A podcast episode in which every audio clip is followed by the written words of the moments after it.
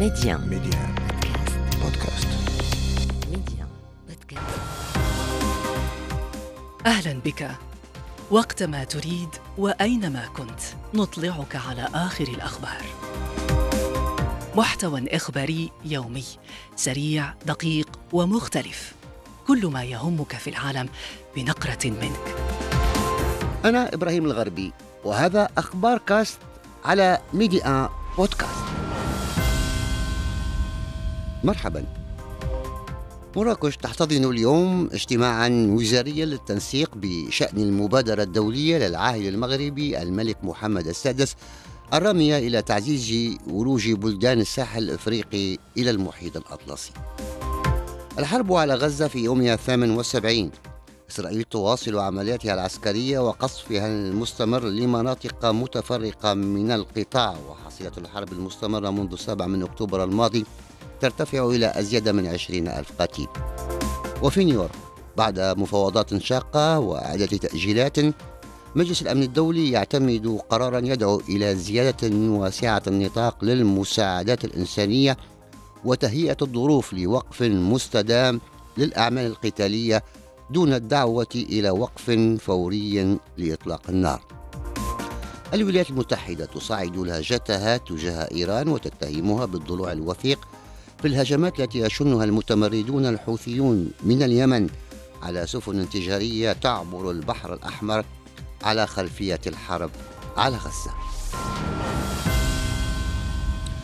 نبدأ إذن من مراكش التي تحتضن اليوم مشغل اجتماع وزاري للتنسيق بشأن المبادرة الدولية للعاهل المغربي الملك محمد السادس الرامية إلى تعزيز ولوج بلدان الساحل إلى المحيط الأطلسي بمشاركة كل من مالي والنيجر وبوركينا فاسو وتشاد. وكان العاهل المغربي أعلن عن هذه المبادرة في الخطاب الذي وجهه بمناسبة الذكرى الثامنة والأربعين للمسيرة الخضراء وأكد فيه أن المشاكل والصعوبات التي تواجه دول منطقة الساحل لن يتم حلها بالأبعاد الأمنية والعسكرية فقط بل باعتماد مقاربة تقوم على التعاون والتنمية المشتركة. سنة المسعودي. مبادرة الملك محمد السادس لتعزيز ولوج دول الساحل إلى المحيط الأطلسي تؤسس لعلاقات اقتصادية وشراكات تضامنية تجسد بالملموس مبدأ التعاون جنوب جنوب في إطار تحكمه استمرارية الالتزام التضامني إلى جانب الدول الإفريقية على أساس شراكة رابح رابح فإفريقيا اليوم. يجب أن تثق في إفريقيا. تاج الدين الحسيني أستاذ العلاقات الدولية بجامعة محمد الخامس بالرباط. النظرة الملكية جاءت منذ عدة سنين في إطار أن إفريقيا يجب أن تثق في إفريقيا وأن حوار جنوب جنوب ينبغي أن يأخذ بعده الحضاري والحقيقي داخل القارة الإفريقية بالذات. وهذا ما يفسر أنه عندما وجهت الدعوة الملكية ل 23 دولة تقع على الساحل الأطلسي للقارة كانت الاستجابة مهمة جدا. تجسيدا لقيم التضامن الموصول بين المغرب وعمقه الإفريقي يمكن استحضار القرار الملكي الصادر عام 2000 أي قبل 23 عاما والذي ألغى آنذاك ديون الدول الإفريقية الأقل نموا وأعفى منتجاتها من الرسوم الجمركية. ثم بناء مصحة محمد السادس للرعاية ما قبل وما بعد الولادة القيادة في باماكو العام الماضي ومركز التكوين المهني في مجالات البناء والأشغال العمومية والسياحة والترميم. هذه الدينامية تعكسها بوضوح الاستثمارات الكبيرة للمغرب في كل من مالي والنيجر وبوركينا فاسو وتشاد.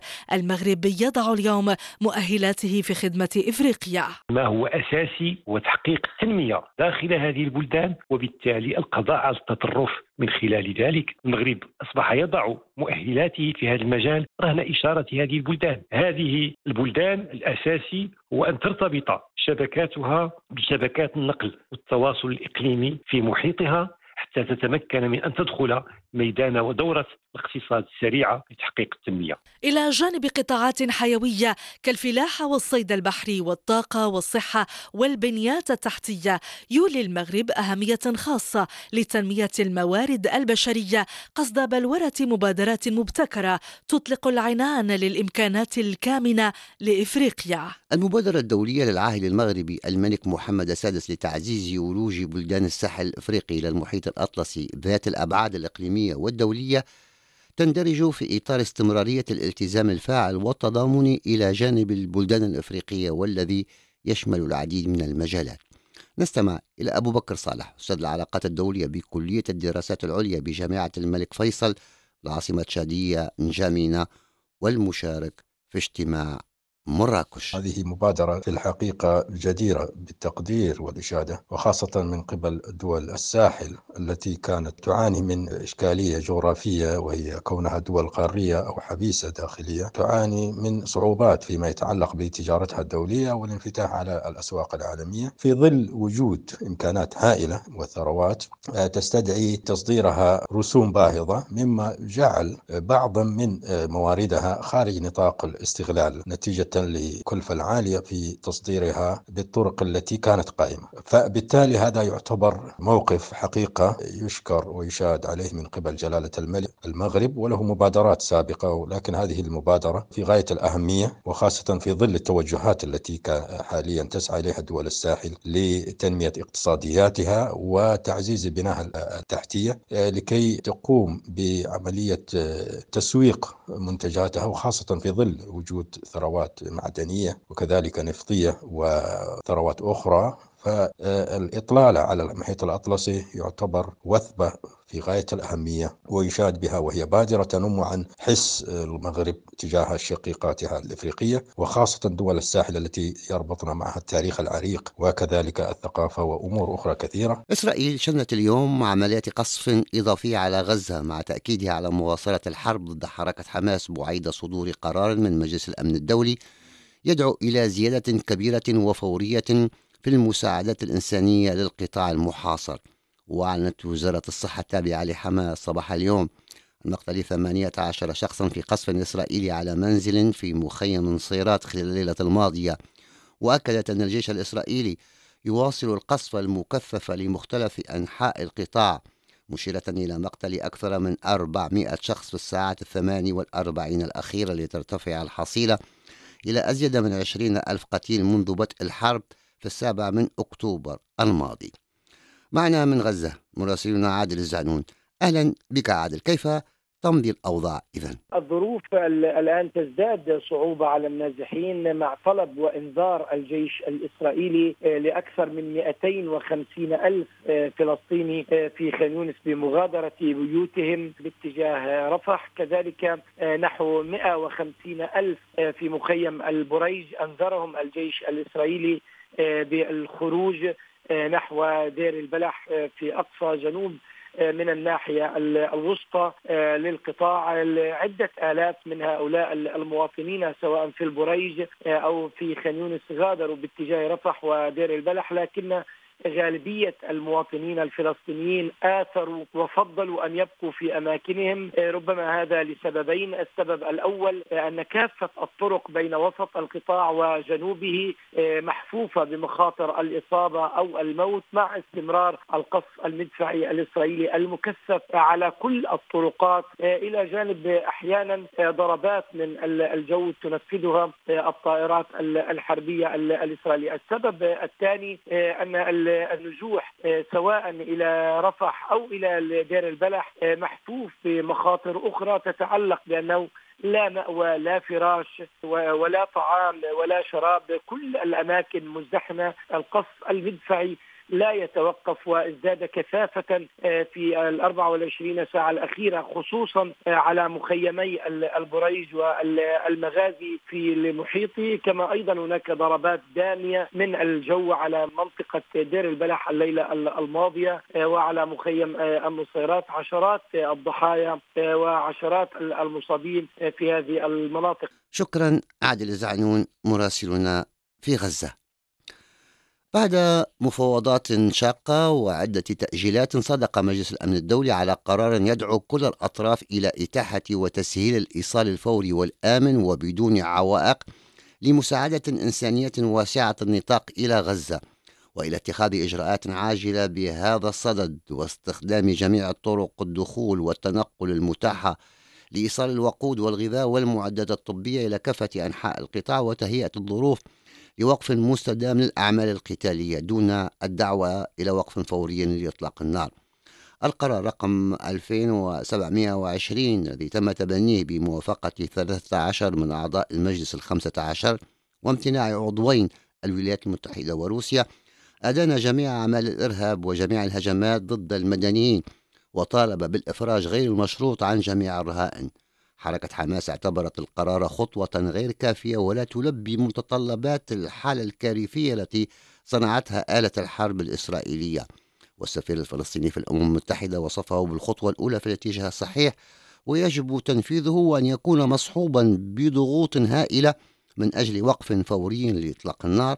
فيما قالت إسرائيل أنها ستواصل تفتيش جميع المساعدات القادمة إلى غزة لأسباب أمنية. للتعليق معنا من واشنطن الإعلامي والمحلل السياسي الداه يعقوب. هي نقطة تحسب للمجموعة العربية في مجلس الأمن في إقرار هذا الاتفاق. التصريحات التي خرجت بعد التصويت لتوسيع إدخال المساعدات. تصريحات آه، تقال في دهاليز آه، وأروقة الأمم المتحدة من أن المعضل في إدخال المساعدات هو العدوان الإسرائيلي. ولا تسمح أمريكا أبدا بإدانة هذا العنف والمجازر التي تحدث في غزة من قبل الجيش الإسرائيلي. وأمل كبير تعول عليه المجموعة العربية صاحبة المبادرة على رأسها الإمارات في أن يساهم هذا الإقرار الأخير والذي توصلت إليه الأمم المتحدة بعد كر وفر مع مندوبة أمريكا داخل مجلس الأمن في إقرار هذا الاتفاق بتوسيع إدخال المساعدات وعدم إيقاف الحرب. هي نقطة لم يشمل يشملها هذا الاتفاق الذي شهد مخاضا كثيرا وجدلا في دهاليز الأمم المتحدة. سفينة تجارية تعرضت صباح اليوم لهجوم بطائرة مسيرة في المحيط الهندي ألحق بها أضرارا دون أن يتسبب في سقوط ضحايا. وأشارت شركة امبري للأمن البحري إلى أن السفينة ترفع علم ليبيريا لكنها مرتبطة بإسرائيل. أسبانيا أعلنت أنها اختارت توخي أقصى درجة من الحذر قبل أن تقرر ما إذا كانت ستشارك في التحالف الذي تقوده الولايات المتحدة للدفاع عن حرية الملاحة في البحر الأحمر في مواجهة هجمات المتمردين الحوثيين في اليمن على خلفية الحرب في غزة. وكانت الولايات المتحدة أعلنت أن أكثر من عشرين دولة انضمت إلى هذا التحالف وأمس صعدت واشنطن من لهجتها واتهمت إيران بالضلوع الوثيق في هذه الهجمات في الوقت الذي تدرس فيه اتخاذ إجراءات أكثر صرامة تشمل استخداما محتملا للقوة. ونشر البيت الأبيض معلومات استخباراتية وقال أن إيران زودت الحوثيين بطائرات مسوية وصواريخ بالإضافة إلى معلومات استخباراتية تكتيكية. وقالت المتحدثة باسم مجلس الأمن القومي أدريان واتسون نعلم أن إيران ضالعة بشدة في التخطيط للعمليات ضد سفن تجارية في البحر الأحمر. نتابع تعليق دكتور محمد هدهود أستاذ العلاقات الدولية في جامعة القاهرة. واشنطن بتدعي إن إيران هي اللي زودت الحوثيين بهذه الأنواع من الطائرات المسيرة والصواريخ الموجهة وكمان إنه في سفينة تجسس إيرانية ترسو بالقرب من اليمن وهي ما تساعد الحوثيين في تحديد أهدافهم وتحديد سفن التي تعبر من مضيق باب المندب إلى إسرائيل. دي مش أول مرة يحصل تبادل في التصريحات التصعيديه ما بين واشنطن وبين ما بين إيران ولكن دي سلسلة يعني متتالية من الاتهامات ومن التصعيد بين الطرفين هنا يدور الصراع ما بين الولايات المتحدة وما بين إيران ولكن إحنا نامل طبعا إنه الصراع ده لا يمتد ولا يتوسع لأنه بالتأكيد سيؤثر سلبا على المنطقة كلها وسيجر المنطقة إلى حرب إقليمية لا يتمناها أحد. ونشرة أخبار كاست انتهى. أخبار كاست اختيارك اختر أن تشترك معنا.